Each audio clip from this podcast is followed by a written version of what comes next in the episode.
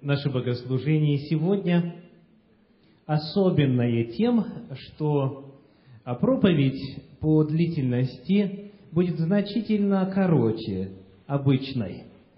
И цель, как вы наверняка помните, заключается в том, чтобы после проповеди дать возможность тем, кто желает осуществить свое служение словом, свидетельством, хвалою Богу, сделать это для назидания всех присутствующих.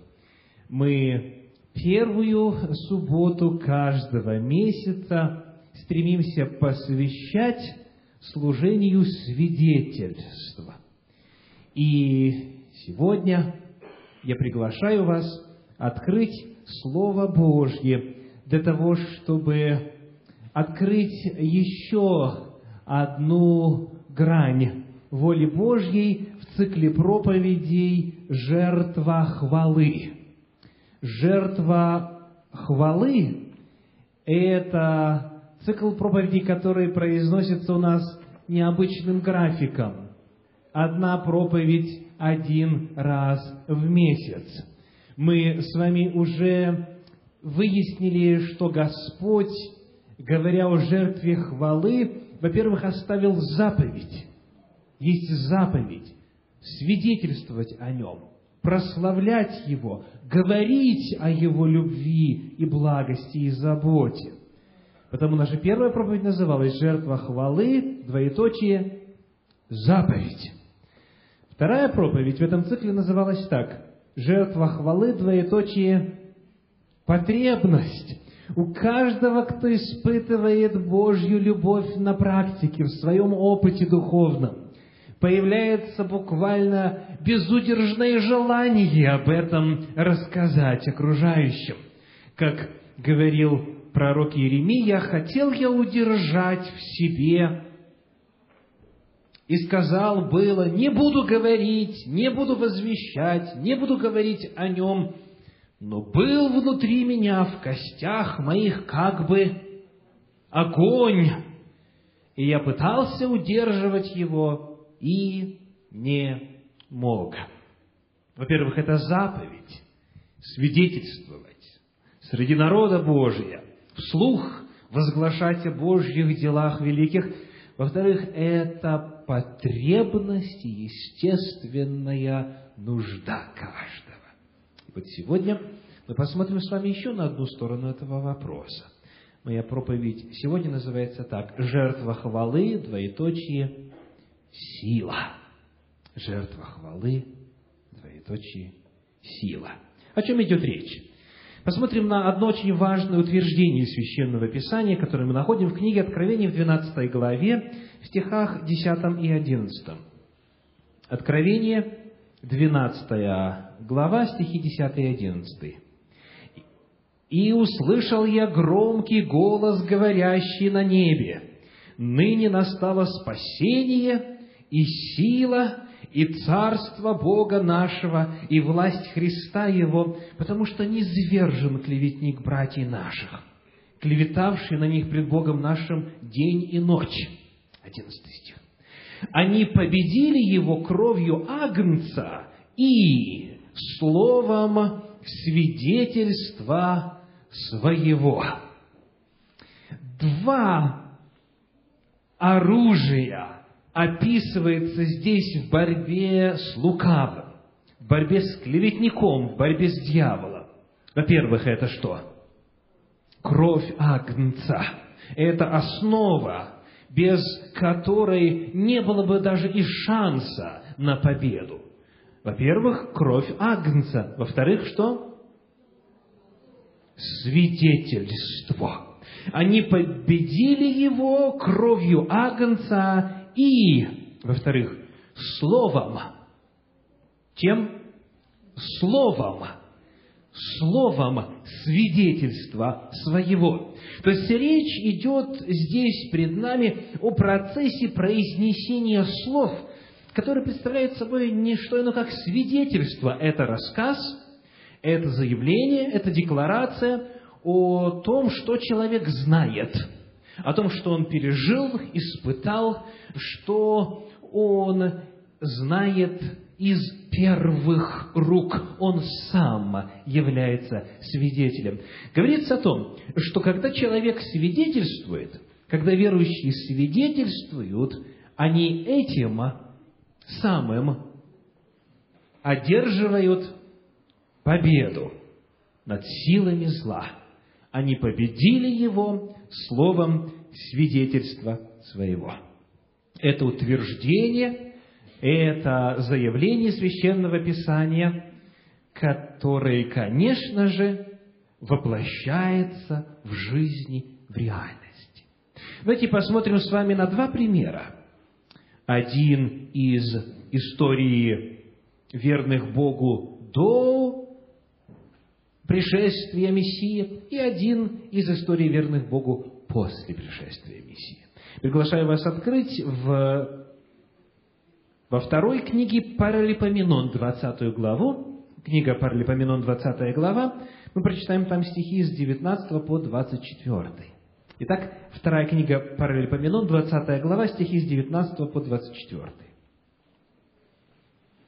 «И встали левиты из сынов Каафовых, из сынов Кореевых, хвалить Господа Бога Израилева голосом весьма сильным, весьма громким. И встали они рано утром, и выступили к пустыне Фикойской. И когда они выступили, стал Иосафат и сказал, «Послушайте меня, иудеи и жители Иерусалима. Верьте Господу Богу вашему и будьте тверды.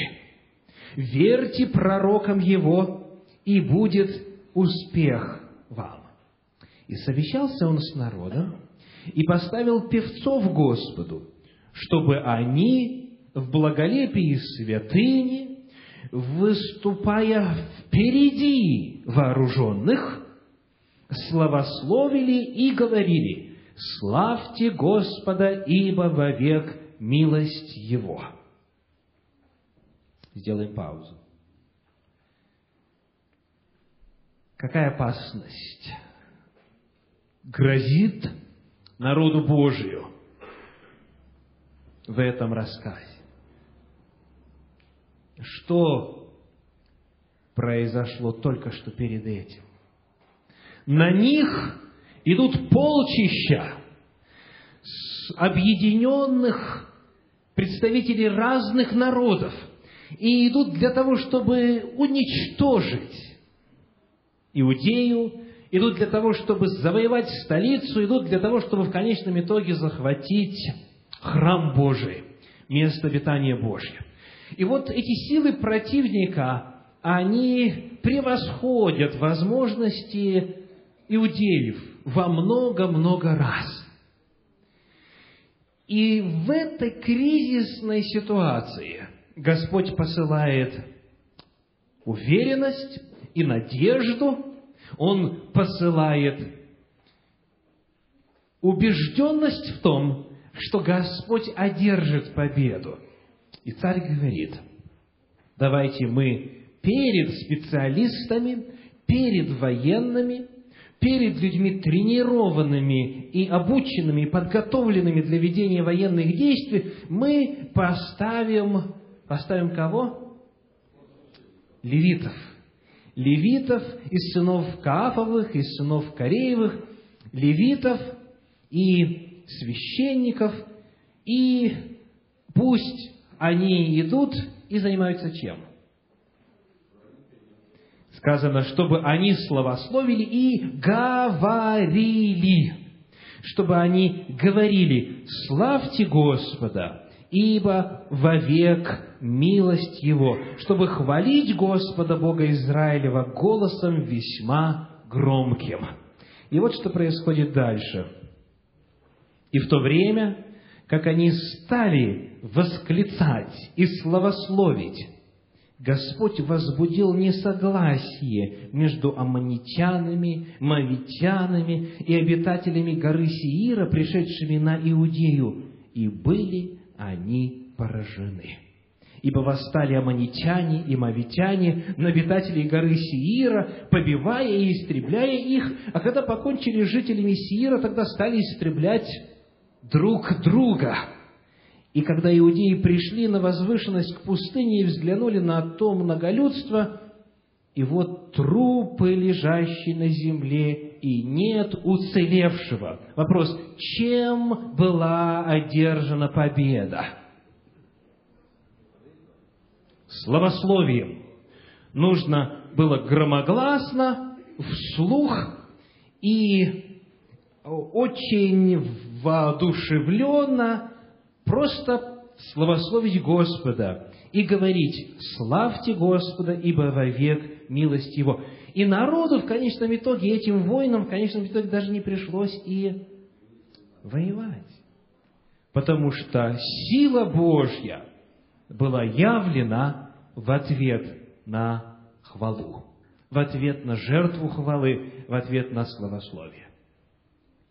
Ну, давайте посмотрим, например, из жизни апостолов теперь. Книга Деяния апостолов, 16 глава, стихи с 22 по 26. Деяния апостолов, глава 16, стихи с 22 по 26. Народ также восстал на них, а воеводы, сорвав с них одежды, велели бить их палками, и, дав им много ударов, вергли в темницу, приказав темничному стражу крепко стеречь их. Получив такое приказание, он вергнул их во внутреннюю темницу, и ноги их забил в колоду. Около полуночи Павел и Сила, молясь, воспевали Бога. Узники же слушали их вдруг сделалось великое землетрясение, так что поколебалось основание темницы. Тотчас отворились все двери, и у всех узы ослабели. Еще один удивительный пример того, как словословие, жертва хвалы приводит к явлению Божьей силы, и он сверхъестественно начинает вмешиваться в жизнь и обстоятельства своих детей. Они хвалили Бога. Это единственное, что они делали. И Господь явил свою силу. Вопрос. Как это действует? Почему такое простое средство настолько эффективно? Почему вдруг, казалось бы, слова, всего лишь навсего слова, Господь достоин хвалы, Он благословен, Он велик, Он милостив, Он благ и так далее. Почему вот свидетельство о Божьем величии, о Божьей благости, о Божьей милости, оно производит такие удивительные преобразования в материи? Как это возможно? Можно предложить не один ответ на этот вопрос – но проповедь у нас сегодня должна быть короткой, и я хочу указать всего лишь одно очень важное измерение. Первое.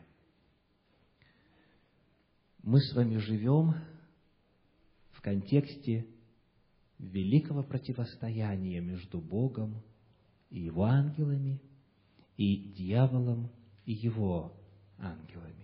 Силы добра и зла постоянно находятся в конфликте. Идет великая борьба между Богом и сатаною, между силами добра и силами зла. Вопрос. От чего зависит победа Бога или победа дьявола вот в жизни каждого из нас лично и конкретно? От чего? от нашей позиции, от нашего решения, от нашего выбора. Но этот выбор, как учит Священное Писание, недостаточно сделать внутри себя тайну. Как у нас в Советском Союзе говорили, я верю в Бога глубоко в душе. Так настолько глубоко, что никаких признаков снаружи нет. Ни в образе жизни, ни в словах, ни в поступках, ни во внешнем виде, ни в привычках, абсолютно ни в чем.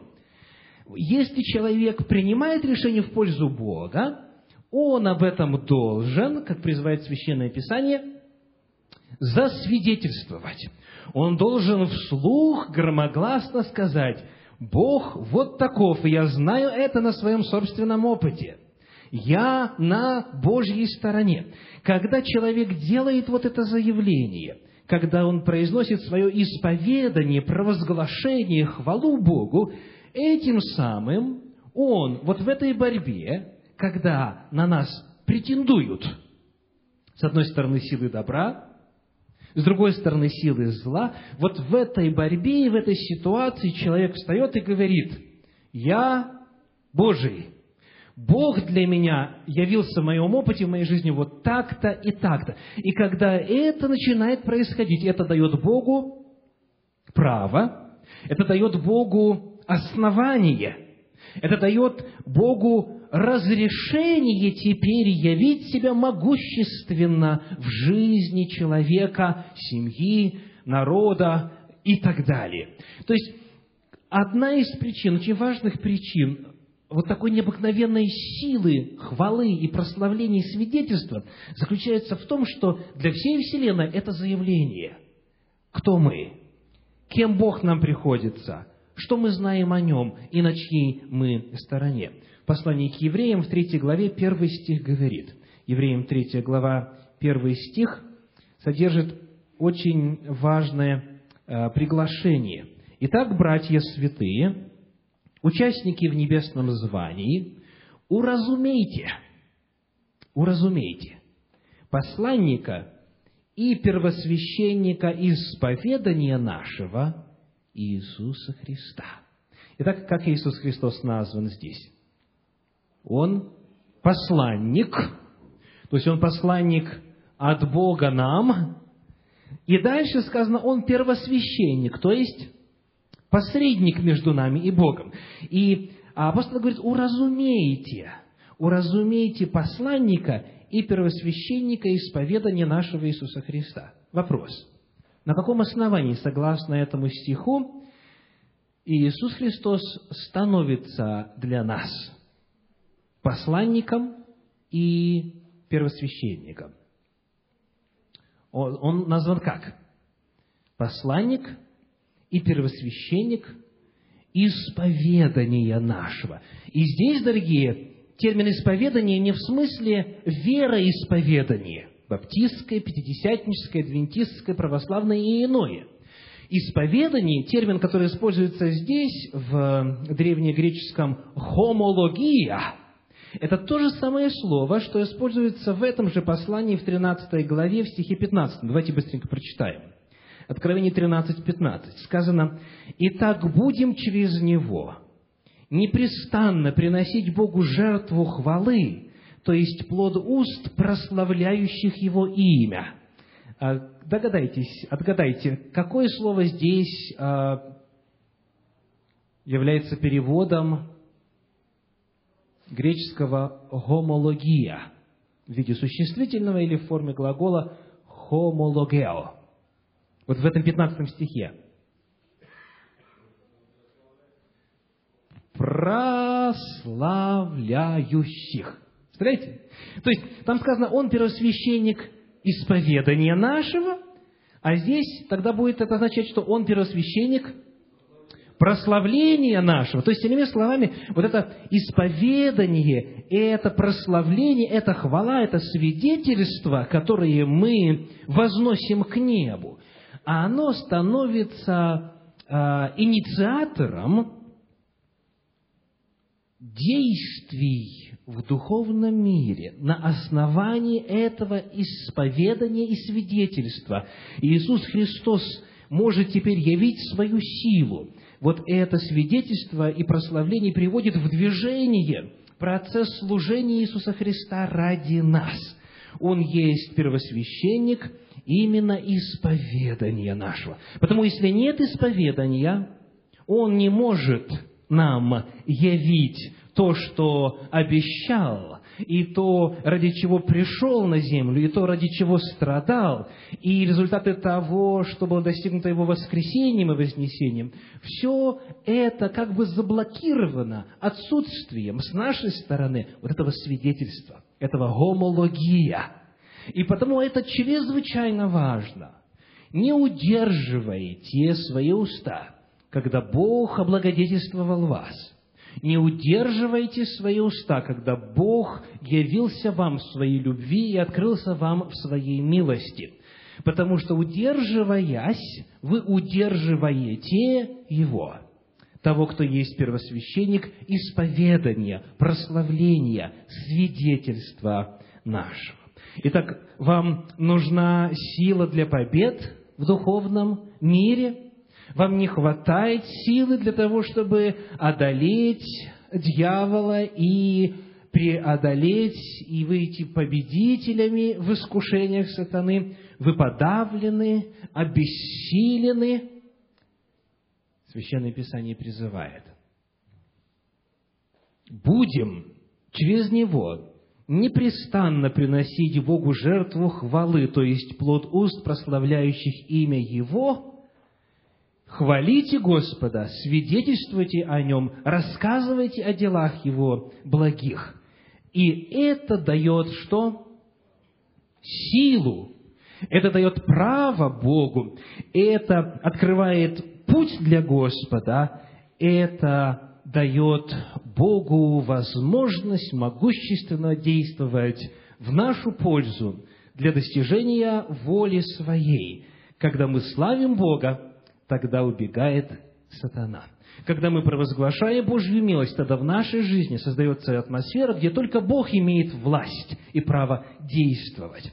Потому сегодняшнее богослужение будет для нас упражнением в свидетельстве, словословии и в принесении жертвы хвалы. Каждый месяц, первую субботу месяца – мы собираем с вами свидетельства на определенную тему и возносим их Господу, благодарим Его, и а, этим самым выполняем Божью заповедь, высвобождаем свое и реализовываем свое желание и огонь рассказать об этом. И мы, в-третьих, открываем Богу дверь для того, чтобы действовать у нас могущественно. Аминь. Ну что ж, вот проповедь прозвучала. Теперь у нас есть свидетельство. Напомните, пожалуйста, на какую тему мы условились э, сегодня свидетельствовать и выслушивать свидетельства. Я испытал или я испытала Бога в десятине и пожертвованиях. У нас одно свидетельство звучало, но то богослужение было насыщенным, и потому у нас не у всех желающих была возможность это сделать. Прошел приблизительно месяц с тех пор, и сегодня есть те, кто желает засвидетельствовать об этом.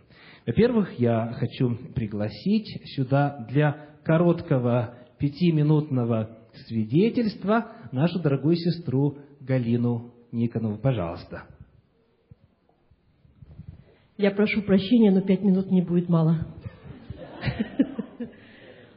Я хочу вам рассказать, э, ну, вы все знаете, что три года тому назад я пришла к вам, я узнала вас, и я очень рада и очень счастлива, и спасибо большое за это Свете Боковой. Свете я очень благодарна, что она меня привела в эту чудесную семью, что она помогла мне познать Бога, от которого я, честно скажу, была очень далека. И вы знаете, пробыв здесь с вами месяцев пять, я честно скажу, мы жили очень, очень тяжело материально. И я когда-никогда подходила к этой заветной корзиночке и ложила туда доллар, два, и больше я не могла. И однажды мне Света говорит, Галина, а вы заведите себе какой-нибудь такой вот пакетик, ну, сделали кому-то пельмени, там продали за 10 долларов, положите туда доллар. А я себе думаю, ну что доллар, ведь стыдобища-то какая, а 100 долларов. А с другой стороны, для меня вроде доллар и тоже деньги. И там сидит какой-то червячок, и думаю, господи, и так-то денег мало, а тут еще надо отдать.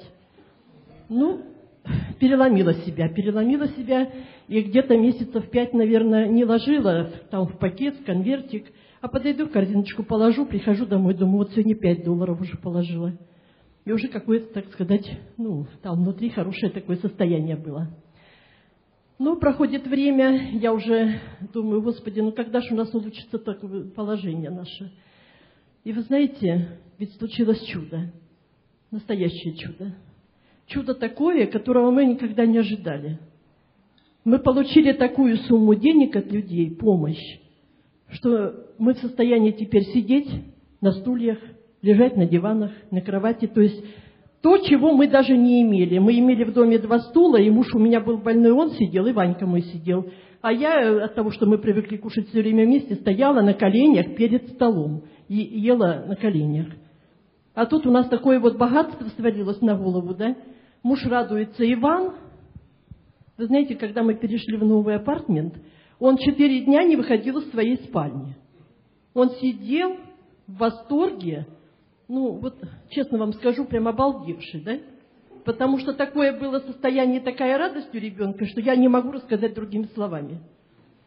Ну, это десятина, конечно, которую я стала платить, пусть это мало, но по прошествии года я получила бумагу о том, сколько я денег отдала э, в церковь. Ну, я имею в виду не те деньги, которые я просто в корзиночку ложила, а те, которые я уже стала ложить в конвертик.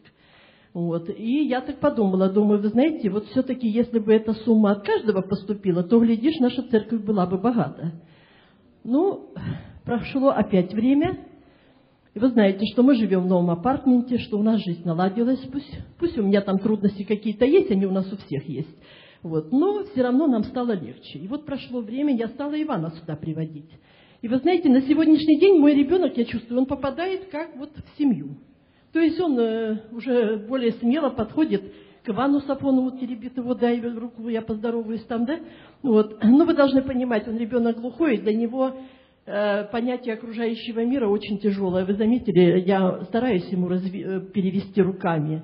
И вот в один прекрасный момент, когда мы пришли второй раз сюда, и была проповедь благословления детей в школу, тут, вы все знаете, на сцене была сценка детей – да, что надо быть умным для того, чтобы вырасти хорошим доктором.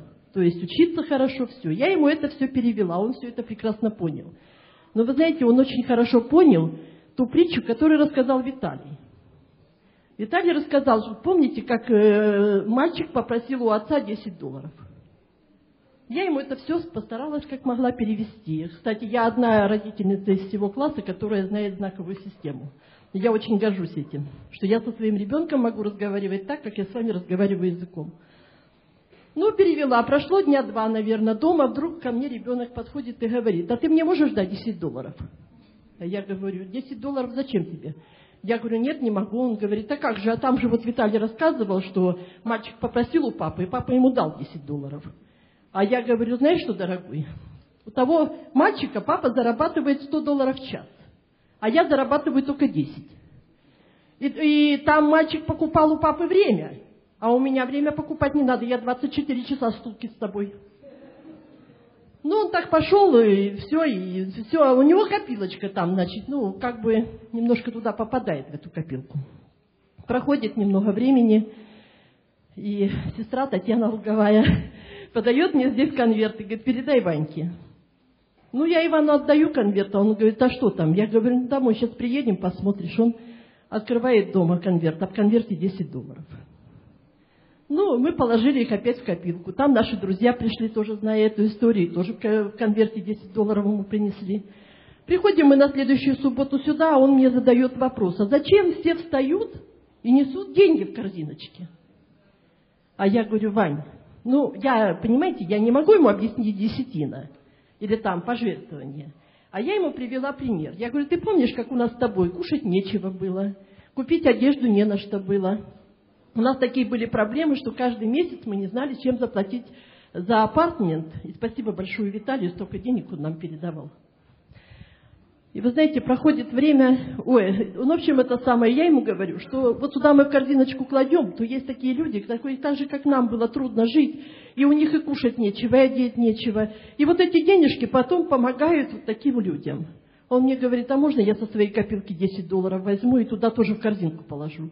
Я говорю, конечно, Вань, я так обрадовалась, вот я вам честно говорю, вот так мне стало радостно на душе, думаю, ребенок, который так ограничен вот, ну, в деньгах, а он, он же большой уже, и как любой ребенок маленький радуется, а это большой, он уже, понимаете, чувствует себя немножко, наверное, как-то вот ущемленно, ущербно. Вот. Но я так обрадовалась. И мы когда приехали в церковь, а он потребовал отдельный конверт. То есть ты не клади в свой конверт, ты напиши отдельно, что я Иван, это мои денежки туда. Ну ладно, мы с ним конверт этот сделали отдельный, все, сейчас он соглашается со мной ложить вместе в конверт. И вот сколько мы сюда уже приехали, каждую неделю он берет со своей копилки 10 долларов. А мне, чтобы его порадовать, я же понимаю, что у него-то там уменьшается, я себе поставила цель. Десятину, вторую десятину, ложить ему туда копилку. Вчера он берет эти 10 долларов, приготовить, чтобы сегодня, значит, взять, и говорит мне, у меня же там было 30 долларов, а сейчас 70, а почему? А я говорю, это, знаешь, это Господь тебе туда положил, копилочку. Потому что Господь нас всех любит. И поэтому ты, Он же знает, что ты носишь эти деньги, ты помогаешь другим людям. И поэтому Господь тебе стал помогать. Вы знаете, вот я даже не могу вам передать, сколько счастья было у ребенка. Что, во-первых, у него туда добавилось, и он мне говорит, я теперь семь суббот подряд буду носить эти 10, по 10 долларов. Поэтому я, спасибо большое. Я вот вам рассказала эту историю. Я вы, ну, как, мать, как э, матеря вы все понимаете мое состояние. Мальчик, который не ходил, которого я 12 лет носила на руках, который ходит только на своих ногах и почувствовал землю три года тому назад. То есть три года, как он встал на, на ноги. И сейчас, вот, когда ему тяжело даже понимать окружающий мир э, ушами, мы это воспроизводим руками, и он до того научился глазами понимать, кто доволен, кто недоволен, чуть немножко вот. Но он все равно ребенок еще, то есть у него отстает развитие. Вот. Но от того, что он растет у меня такой добрый, такой внимательный, э, вы знаете, он меня так в четверг порадовал. Он в четверг первый раз в жизни приготовил сам обед. Я прихожу домой с работы, ничего не пойму, так вкусно пахнет, думаю, боже мой, что такое? Захожу, печка включена. А он варит пельмени. Посолил воду, бросил лаврушку и приготовил две тарелки. Говорит, тебе и мне. Ну, вы можете понять мою радость, да? Это ребенок, которого в России предложили сдать в Дом инвалидов. И я хочу сказать огромное спасибо всем, кто нам помогал. Вы знаете, я целый год получала, целый год, все 12 месяцев, получала по 100 долларов в конверте от неизвестного мне человека. Я написала ему письмо, ну, конечно, он мне не ответил, я написала ему благодарность. И совсем недавно Наш брат Дмитрий, который недавно крестился, который недавно вступил в нашу церковь, тоже при, сделал мне перевод на счет. Поэтому я спасибо вам большое, спасибо огромное всем вам за то, что вы нас поддерживаете. И дай Бог вам здоровья. Всего самого доброго.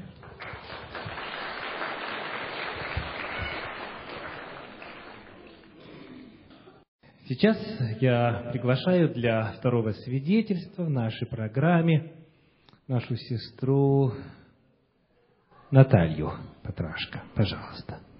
Тема десятины – это самая любимая тема в моей жизни. Я испытала Господа, я знаю Его лично, на своем опыте, испытывала Его много раз, при всяких обстоятельствах жизни, и могу засвидетельствовать вам, что Он верный Господь. Он тот, которому я принадлежу. Он заботился обо мне во все времена жизни. Может быть, не таким явственным образом, может, Он не подарил мне сразу там дворца, еще чего-то такого, но каждый день я имею взаимоотношения с Ним. Я испытала то, что самое главное – давать десятину Господу надо в начале. Не тогда, когда распределишь все билы, все счета, а потом, что останется, то Господу. Нет. Вначале Господь. Если я сначала отдаю десятину, не дотрагиваясь ни, ни до чего, до своего, тогда Господь девять десятых делает намного больше, чем 10 десятых. Я испытала в том, что на протяжении всех лет я вырастила трое детей. Они не знают ни одного укола, они не знают, что такое таблетки. Господь охранял их и нас в жизни. Я сейчас, приехав в эту страну, имею все необходимое. Может быть, Господь даже научил меня довольствоваться тем малым, что я имею. Я всегда довольна. Я не стремлюсь ко многому. И Господь научил жить посредством. Я не знаю, что такое одалживать деньги. Я знаю, что такое одалживать их другим. И Господь настолько благословляет, что я не могу этого передать. Я прошу, испытайте Господа. Помните, что в начале Господь, не в конце, когда все уже отложили, а в начале. Попробуйте это, и вы увидите. Спасибо. Ну и третье свидетельство сегодня а, от нашего брата Вячеслава. Пожалуйста, приглашаем. Хочется поблагодарить всю церковь. Часто моя жена говорила мне, что многие люди молились за нас долгие годы перед тем, как все это свершилось с нами, то есть мы пришли в церковь и стали членами этой большой, хорошей семьи. И сейчас мы чувствуем еще лучше себя. Нам и так было неплохо, но сейчас еще лучше стало. Почему скажу? Хочу прочесть, потому что мы э, сделали выбор. Как Виталий говорил, значит, человек должен сделать выбор. Выбор касается прежде всего всего. Быть ближе ко Христу, быть ближе к истине, быть рядом с Богом и отдавать Его десятую часть. Мы сделали выбор. Пророк Малахия говорит в своем десятом стихе, «Принесите все десятины в дом хранилища. Значит, дом хранилища это что? Это наша церковь. Чтобы в доме моем была пища. Пища у нас есть, но еще бы хотелось, чтобы побольше было пищи. И хотя в этом испытайте меня, говорит Господь Саваоф, не открою, ли, не открою ли я для вас отверстий небесных, и не изолью ли на вас благословение до избытка? Значит, тут, тут ясно говорится о том, что человек, который делает выбор, он получит избыток. Правильно? Аминь. Мы получили избыток сразу же, только после крещения. Э, долгие годы мы, так как я учился э, с 2005 года по, ну, уже имел э, лайсенс для работы, в общем-то, с рефлексотерапией работать с людьми, но не мог практиковать. И, честно говоря, и не было огромного опыта, прежде всего. Я боялся выходить на профессиональное поле, грубо по- по-английски говорят professional field, выйти на поле э, и работать с людьми.